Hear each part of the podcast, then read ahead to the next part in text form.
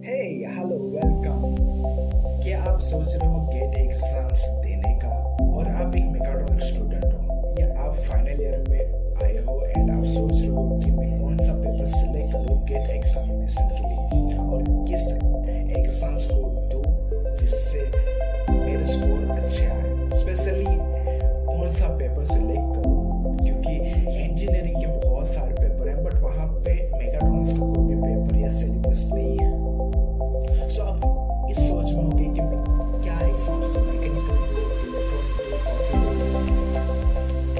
आपको एक बार ये देखना पड़ेगा कि आप जो स्टडी कर रहे हो, अब तक क्या क्या कवर हो चुका है?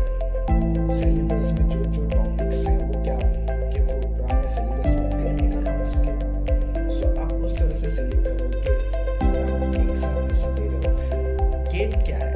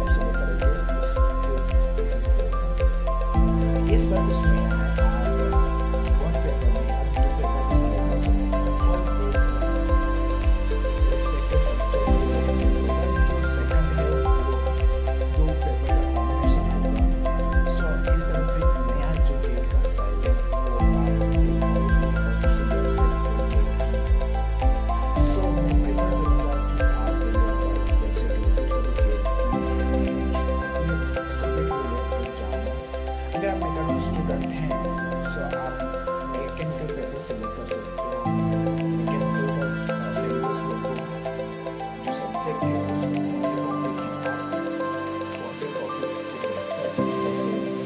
प्रिपेयर कर सकते हो। एंड फिर आप सिलेक्ट कर सकते हो। पहले अप्लाई करना होगा registration document verify and everything